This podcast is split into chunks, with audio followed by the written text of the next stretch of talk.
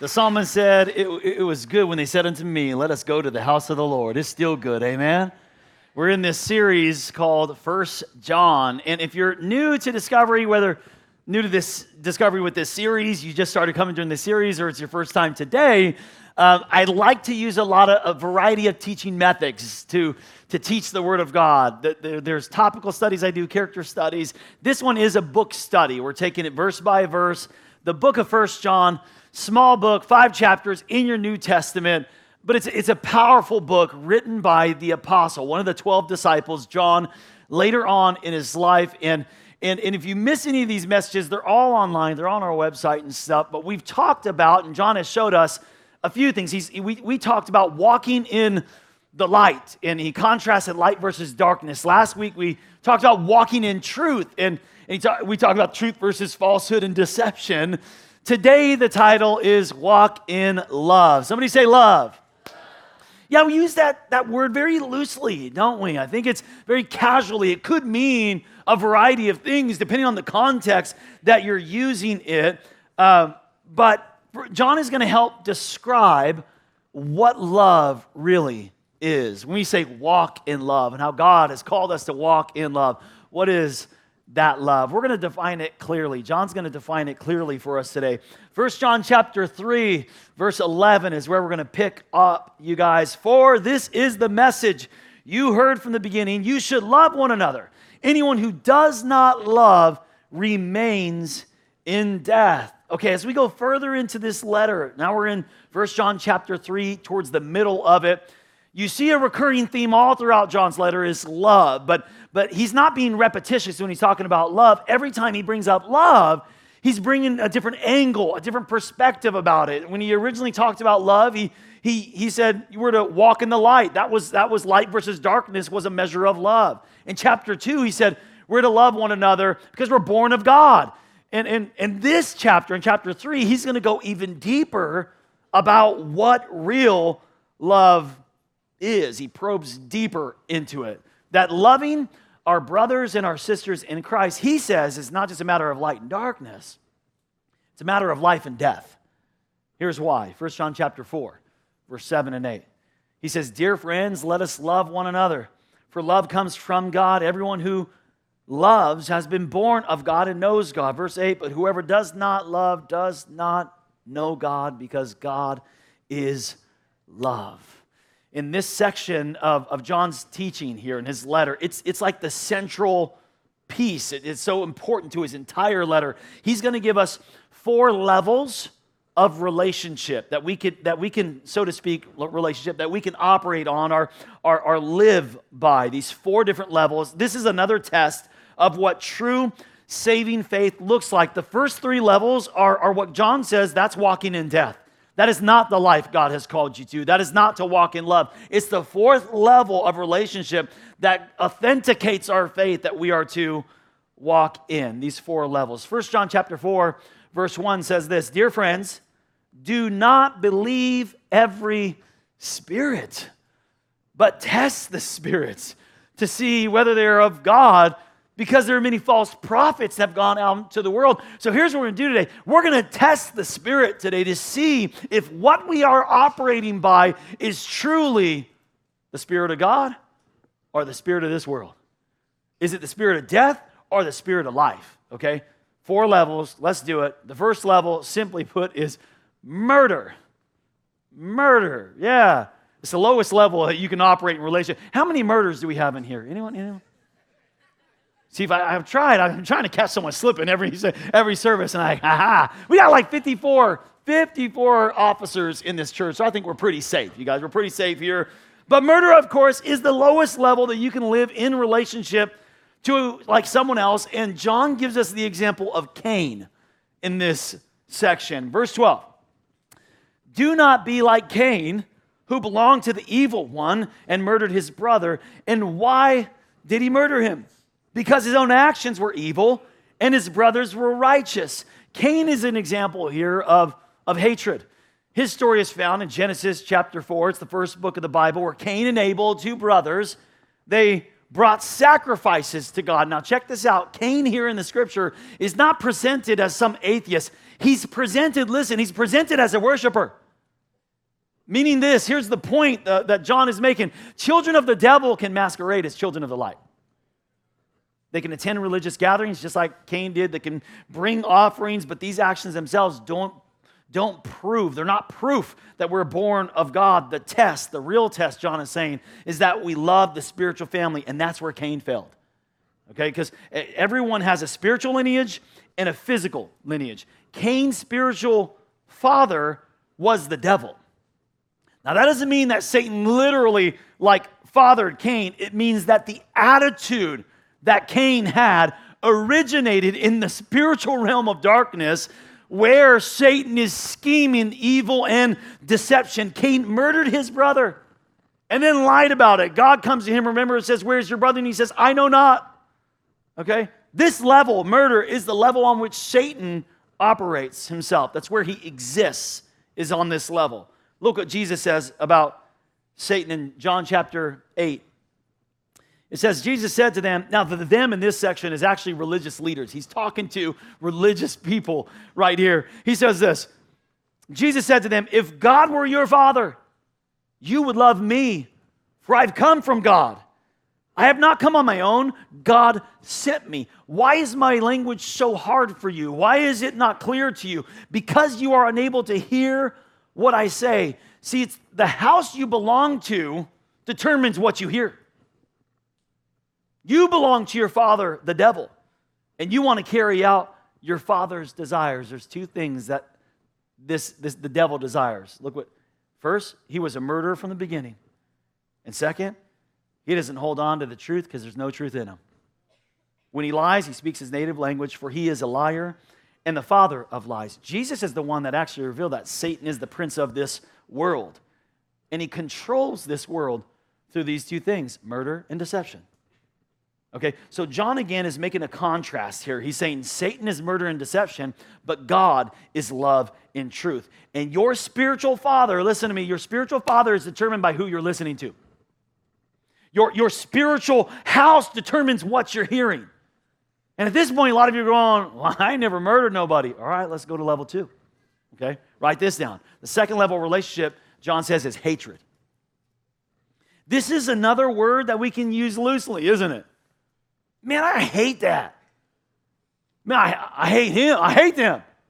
Yeah, we can use this word very loosely. Look what John says in verse 13.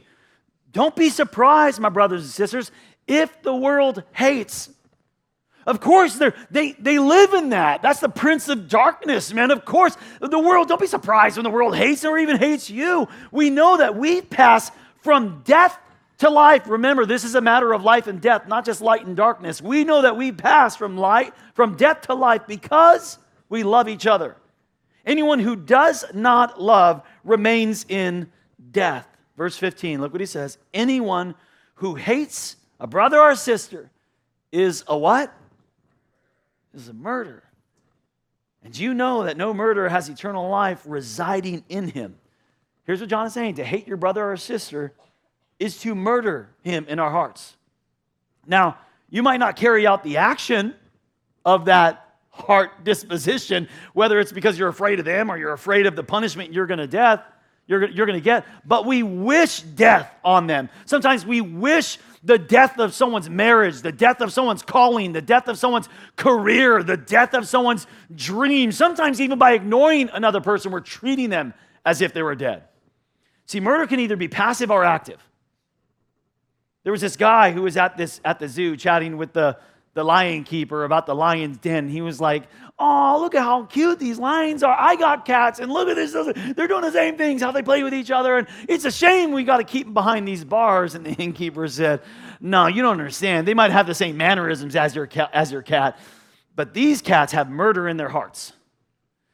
You better be thankful that there are bars around them. Here's, I think, what we need to understand. I think the only reason why some of us have never actually murdered somebody is the bars we have around us. It's the, the, the fear of arrest, of shame, of the penalties of law, of the possibility of death. We will all be judged by the law of love. And, and the question isn't so much, what did you do? The question is, what did you want to do? Like, if you had complete liberty to do as you please, what would you have done? That's why Jesus says in Matthew chapter 5 You have heard that it was said to the people long ago, You shall not murder. And anyone who murders will be subject to judgment. But Jesus says, I, I, I, need to get to the root of this, though. Not just the action, the root of it. I tell you that anyone who is angry with a brother or sister will actually be subject to that judgment. Therefore, if you are offering your gift at the altar and you remember that your brother or sister has something against you, look what he says leave your gift. Like, s- stop pretending to worship me when you got that offense and bitterness and stuff stored up in your heart. Look, I would rather, God is saying, I would rather you stop, stop the whole praise charade, put it down, go be reconciled with your brother. He says, leave it there at the altar and first. Someone say first. First, first, first, before I continue this whole walk with Jesus and my own relationship with Jesus, and my own, first go be reconciled. And then God's come on back. Now we're ready to have an authentic relationship. Then you can come on back. Now, now, Jesus and John, they're not saying that hate in your heart is the same thing, does the same damage as murder, nor is it the same kind of degree of guilt than actual murder. That's not what they're saying. I'm pretty sure that your neighbor would actually prefer you to continue to hate them than to kill them. You know what I'm saying? There's a difference here, right? But in God's kingdom, hatred is the moral equivalent to murder. The fact that you've never actually murdered someone shouldn't make you proud or complacent. The Apostle John and Jesus are going further and they're asking, Yeah, but have you ever harbored hatred in your heart? Listen, child of God, you need to have discernment to test the spirits to see what spirit are we operating from? Is it life or death? Why is it so easy to harbor hatred in our heart? It happens so it happens just by opening the door a little bit. And I want to show I, I want to show you the three doors of deception, I'm calling them. That that kind of we just we just crack it open a little bit and it's a slippery slope three doors that the enemy will come in and deceive you. Here it is. The first, the first door is this the spirit of offense and unforgiveness. We allow that door to be open and to harbor offense and unforgiveness in our hearts. Every time you refuse to forgive or you fail to overlook the weaknesses of your brother or your sister, your heart not only hardens towards them, listen to me, it hardens towards God as well.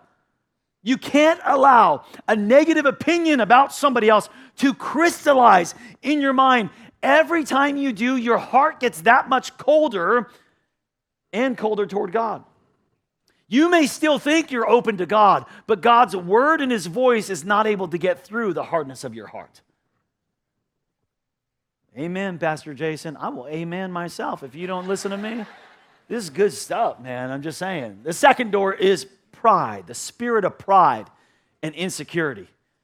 Those two things, they seem like opposites, but they often go together.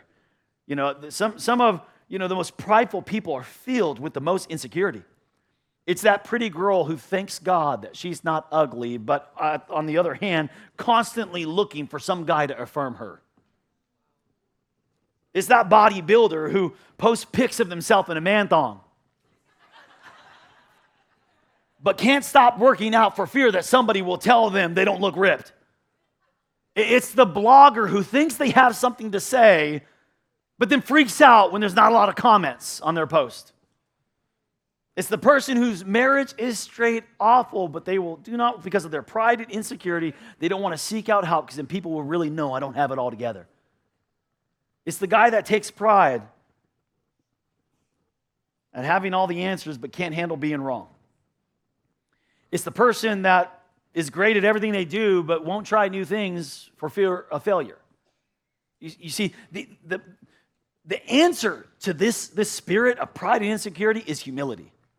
That's the answer. It's, it's the attitude of Christ. See, when I'm humble, I don't think I'm too good to do anything or too bad. When I'm humble, I can take a compliment and not let it go to my head. When I'm humble, I can take criticism and not let it damage my self worth.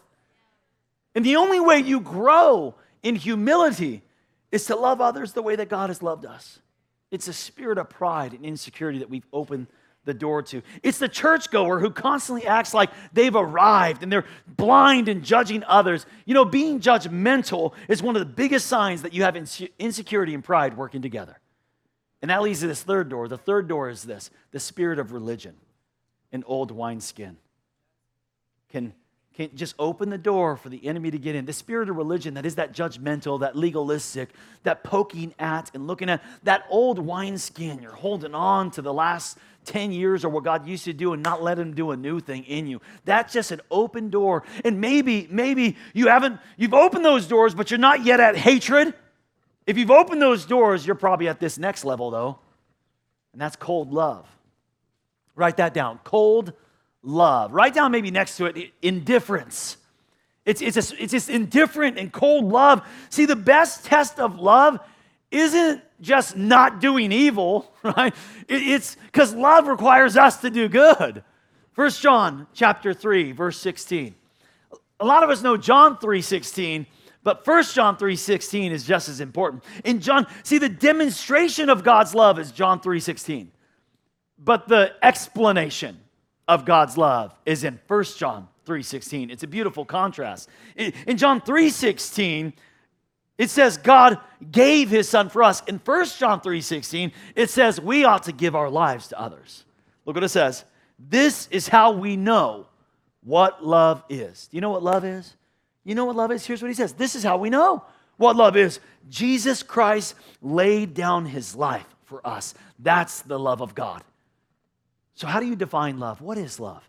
It's important that we define love accurately. And honestly, in order to accurately define love, we got to go back to the original word love in your in your Bible. Your New Testament was written in Greek. There was four different Greek words that they used for love. If you, someone could tell you they love you, but they're actually they're actually using a whole different kind of love, and if you misinterpret that, you can get real hurt. If they mean a different love and not the love that you thought they were they were meaning, right? There's four different types of love. Not in your notes, but let me give them to you. It, it, whenever you see love in the Bible, it could be one of these four loves. The first one is eros, where we get erotic. It's erotic love. It's sexual love. Eros. That's the first level of love. The second is storge. Storge. That's the family love. It's the love that we have in family members in general. The third love is philia. It's the brotherly affection, brotherly kindness love. Where we get Philadelphia, the city of brotherly love philia love is the highest love that we are able to express apart from the help of God. Okay? Without the help of God and the intervention and presence of God, we cannot actually do this, this, this other love that actually John is using. The word he's using here is agape. Agape love. It's a love that loves without changing. It's a self giving love that, that gives without demanding or expecting any repayment. It, it, it is a love that is so great that it can love what is seemingly unlovable. It can still love even when it's rejected. Agape does not love in order to receive anything in return. You see, many people confuse the four loves and they end up getting hurt as a result because someone can say, I love you, but they mean a different whole kind of love. A man can tell a woman, I love you, but the love might be a selfish love. Sure, there were strong feelings in the heart, but they wanted something from that person. So you can say to a girl, I love you. But what you really mean is something like this I want something. No, no, I don't want you. I want something from you. I actually don't want to wait either. I'd like it as soon as possible. That's not love. That's the opposite of love. Okay? Love does, it wants to give. It seeks to make the other one happy, not oneself. Let's look back to this verse.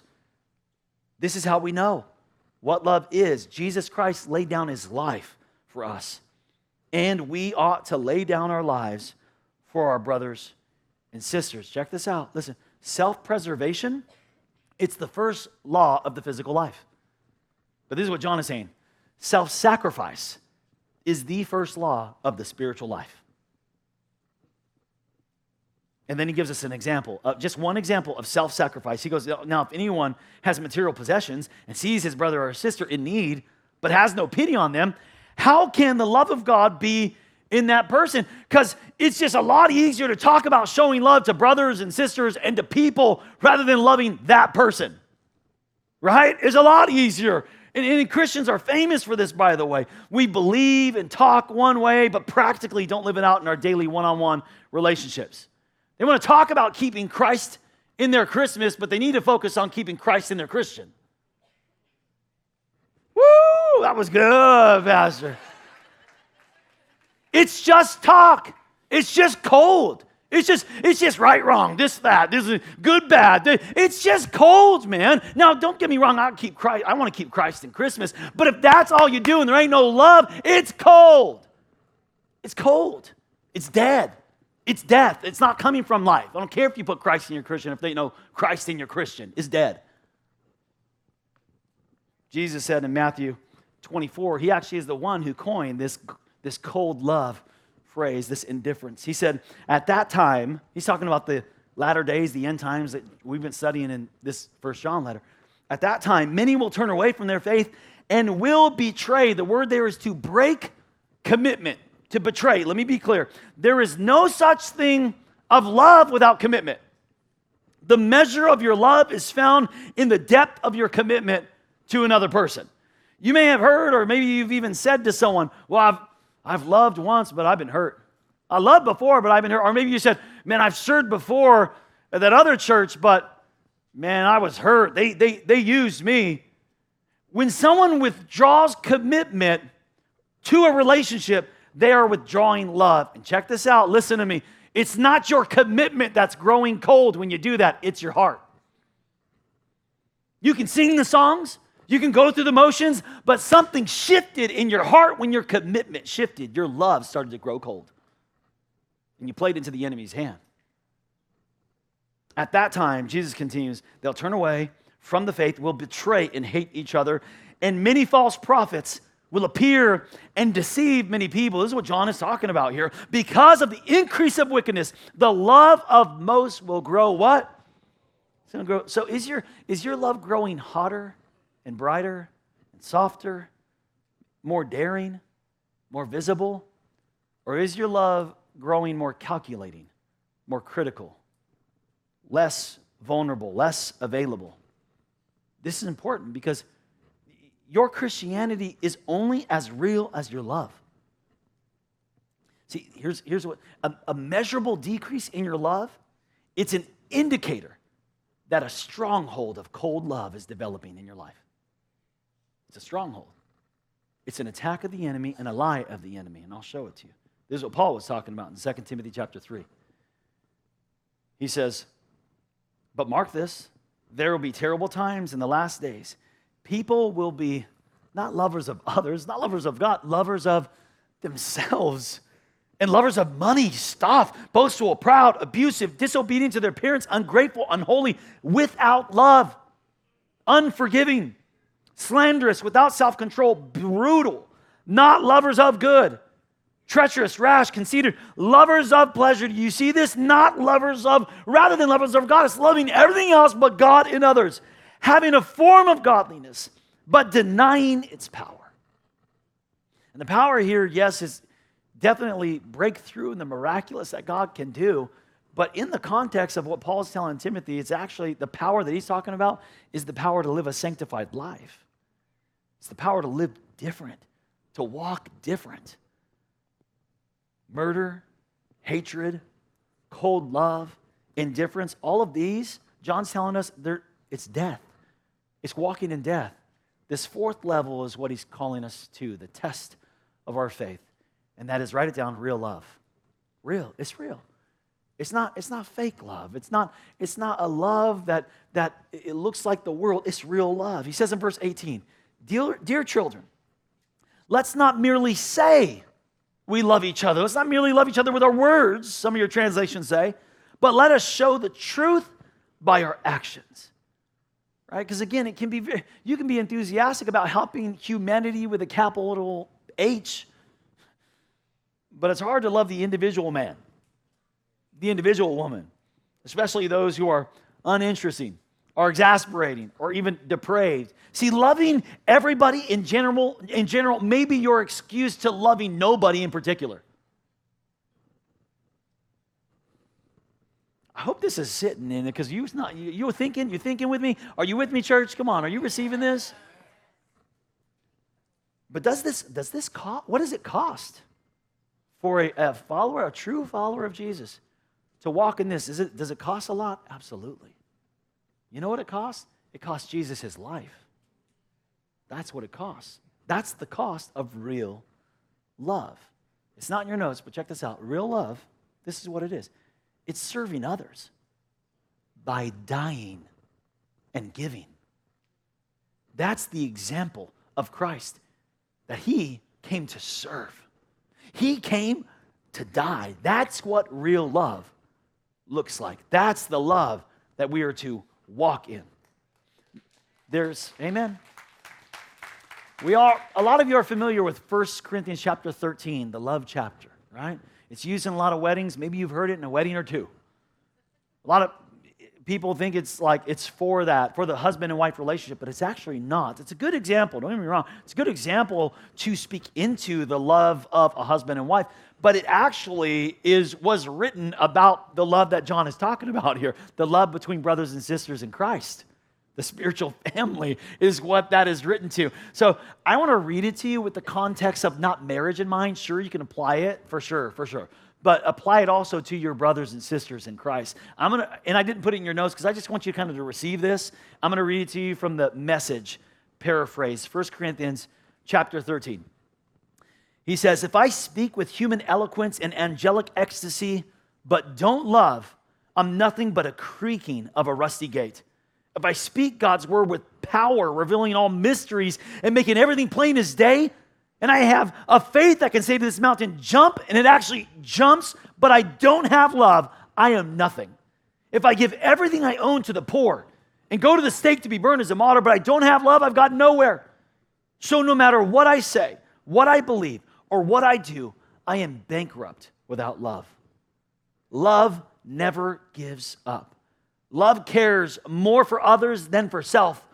Love doesn't want what it doesn't have. Love doesn't strut, doesn't have a swelled head, doesn't force itself on others. It all it, it isn't me first.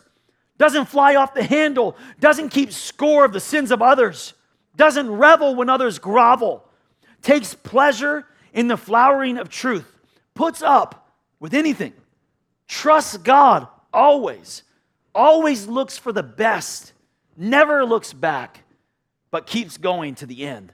Love never dies. This is the love that God has called us to walk in. A powerful love that cannot even be attained by yourself apart from God. This is an impossible love that God has called us to walk in. But when you walk in this love, when you know this love, when you're able to walk in it, John explains three amazing blessings and benefits that are afforded to the disciple who actually walks in love. Let me give to you the three blessings and benefits if you're going to walk in love today. Number one is that you would receive God's assurance. You'd receive his assurance. Here's why that's important, man. Let me show it to you in verse 19. It says, Our actions will show that we belong to the truth. So we will be confident when we stand before God, even if we feel guilty, some of your translations say, even if our heart condemns us. God is greater than our feelings. I want to say that again. God is greater than our feelings, and He knows everything.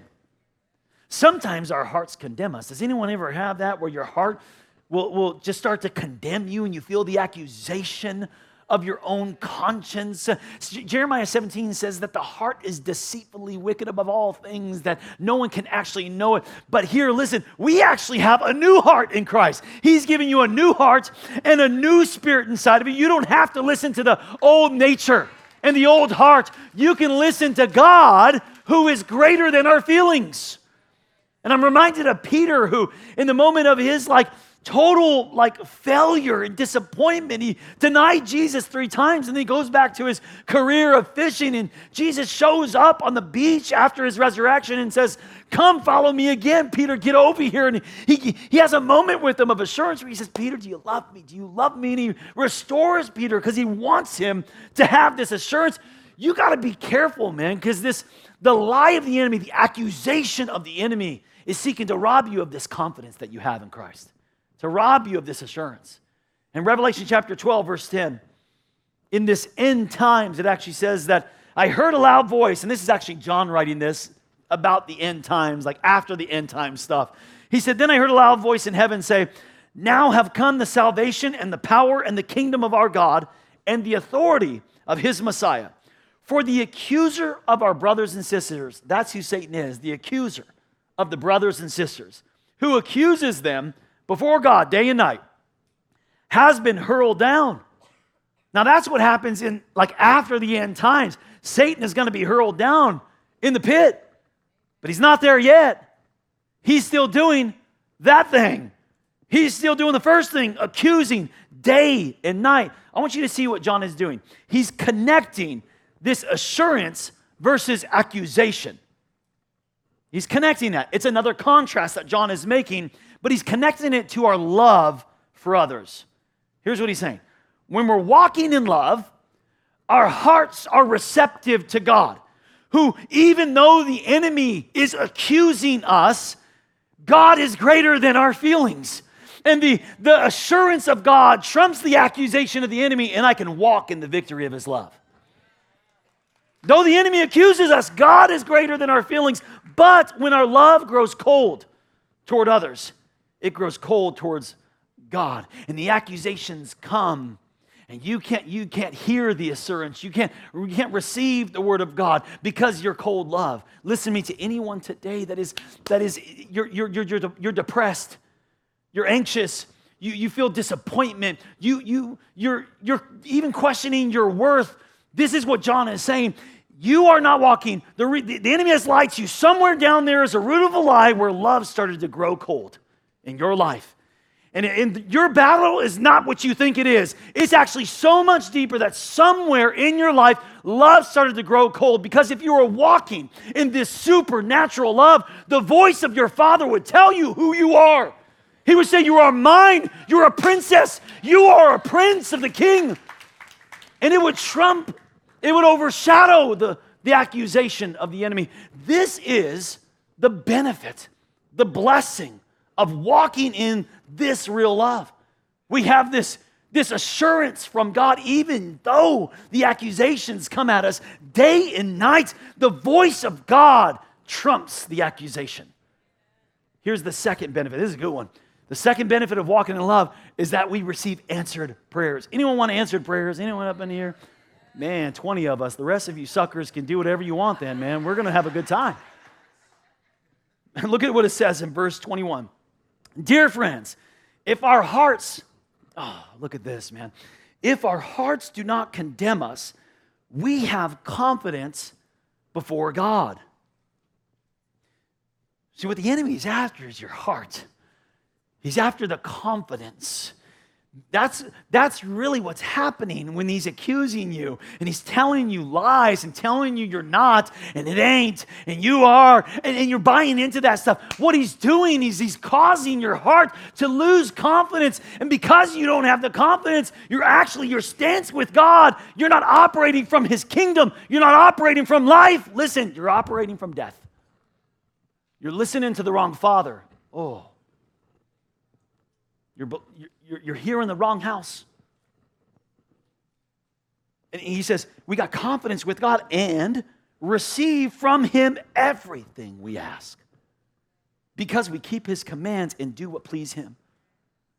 Now, this doesn't mean that we earn answers to our prayers from God by loving, you know, the spiritual family and our brothers and sisters in, in Christ. What he's saying is your love for your brothers and sisters in Christ proves that you're in the will of God where God can answer your prayers. That's where He answers your prayers from His will. So here's, here's the question. So this is rhetorical. You don't, please, you don't need to answer it, but does God listen to all prayers? I mean, the common answer would just be, yeah, He's God. Of course. Well, let's let the Bible tell us. Psalm 66, 18. If I had not confessed the sin in my heart, the Lord would not have what? Here's, here's the truth God does not listen to all prayers. 1 Peter chapter 3, Peter explained that if a husband and wife are not walking, if they're walking in enmity and offense towards each other, then their prayers are hindered. Yeah, your relationship to your spiritual family, your brothers and sisters in Christ, cannot be disconnected, disjointed from your prayer life with God. It can't. It, it can cause a deaf ear. Psalm 37 and 4 Delight yourself also in the Lord, and he shall give you the desires of your heart. Now, this isn't like, oh man, there we go. I, now I know how to get what I want from God. That's not what it's saying here, okay? What it's saying is this when you're walking in this love, he gives you a new heart, a new spirit, and you're delighting yourself in Him, and He changes you from the inside out. Your mind and your heart, the things that you even desire will change to what you're now walking in love, walking in His will, and your desires become the will of God. This is the benefit here, here, that John is telling us. This is the blessing. Why this is so important that you're walk, you identify that you're testing the spirits to see if I'm walking in death or I'm walking in life. Because those who walk in love and walk in life, not only do we receive answered prayers, but we, receive the assurance of God amidst the accusation of the enemy. Here's the third one. Third, the third blessing God wants to give you, man, by walking in love is the abiding Holy Spirit. When the scribes asked Jesus what the most important command was, remember, he gave them two commands, right? He was like, No, not one, it's two. Love the Lord your God with all your heart, soul, mind, and strength. And the second is like it. He said, Love your neighbor as yourself. We're here in 1 John chapter 3, 23. We have kind of the, that command in one verse. Look what he says. And this is the command to believe in the name of his son, Jesus Christ, and to love one another as he's commanded us. The one who keeps God's commands lives in him and he in them. See, faith faith toward God and our love for our spiritual family, they're, they're two sides of the same coin. What John is telling us here is you those are inseparable. You cannot have this loving and faith relationship with God and yet grow cold towards your brothers and sisters in Christ and not have love for the family of God.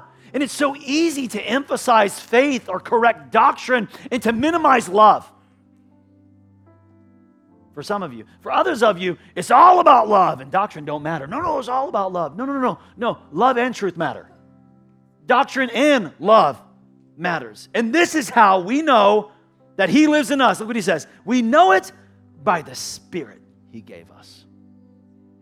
Here's what John is saying. Check this out. To walk in the Spirit is to walk in love. When I'm not walking in love, loving others, not just love here. When I'm not walking in love toward my brothers and sisters, I'm not walking in the Spirit. I'm not listening to my, my Heavenly Father. I'm walking in death. I may love God. You may think you're hearing from God, but you're being deceived. 1 John chapter 4. Verse 12 No one has ever seen God. But if we love one another, there's the test. But if we love one another, God lives in us, and his love is made complete in us.